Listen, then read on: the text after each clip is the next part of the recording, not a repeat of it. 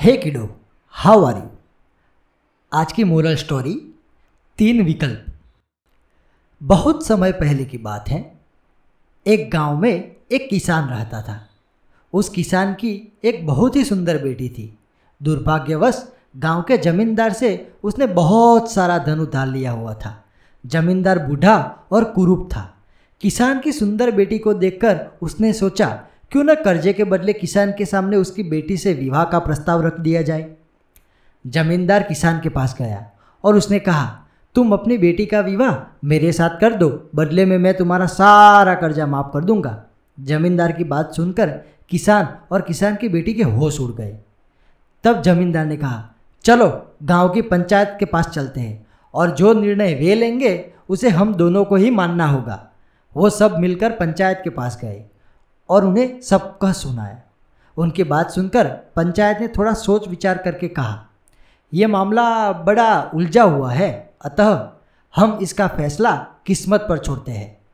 जमींदार सामने पड़े सफ़ेद और काले रोडों के ढेर से एक काला और एक सफ़ेद रोडा उठाकर एक थैले में रख देगा फिर लड़की बिना देखे उस थैले से एक रोडा उठाएगी और उस आधार पर उसके पास तीन विकल्प होंगे। एक अगर वो काला रोडा उठाती है तो उसे ज़मींदार से शादी करनी पड़ेगी और उसके पिता का सारा कर्ज माफ़ कर दिया जाएगा। दो, अगर वो सफ़ेद पत्थर उठाती है तो उसे ज़मींदार से शादी करनी नहीं पड़ेगी और उसके पिता का कर्ज भी माफ़ कर दिया जाएगा। और विकल्प तीन, अगर लड़की पत्थर उठाने से मना करती है तो उसके पिता को जेल भेज दिया जाएगा। पंचायत के आदेशानुसार जमींदार झुका और उसने दो रोडे उठा लिए। जब वो रोड़ा उठा रहा था तो तब तेज आँखों वाली किसान की बेटी ने देखा, उस जमींदार ने दोनों काले ही रोडे उठाए हुए थे और उन्हें थैले में डाल दिया है। लड़की इस चीज़ से घबराए बिना सोचने लगी कि वो क्या कर सकती है। उसे तीन रास्ते नज़र आए। एक, वह रोडा उठाने से मना कर दे और अपने पिता को जेल जाने दे। दो, सबको बता दे कि जमींदार दोनों काले पत्थर उठाकर सबको धोखा दे रहा है। तीन वह चुप रहकर काला पत्थर उठा ले और अपने पिता को कर्ज से बचाने के लिए जमींदार से शादी करके अपना जीवन बलिदान कर दे।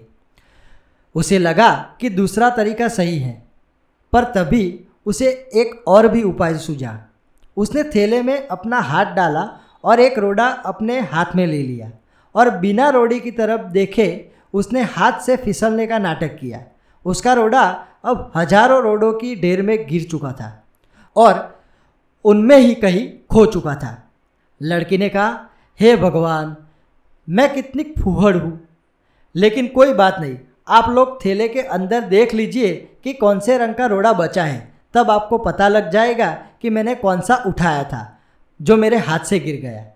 थैले में बचा हुआ रोड़ा काला निकला था। सब लोगों ने मान लिया कि लड़की ने सफ़ेद पत्थर ही उठाया था।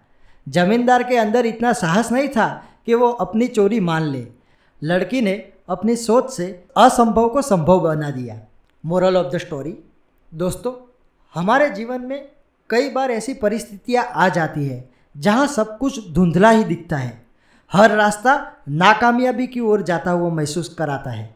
पर ऐसे समय में यदि हम परंपरा से हटकर सोचने का प्रयास करें तो उस लड़की की तरह अपनी मुश्किलें दूर कर सकते हैं। दोस्तों, आज के लिए इतना ही। आगे के लिए स्टे ट्यून बाय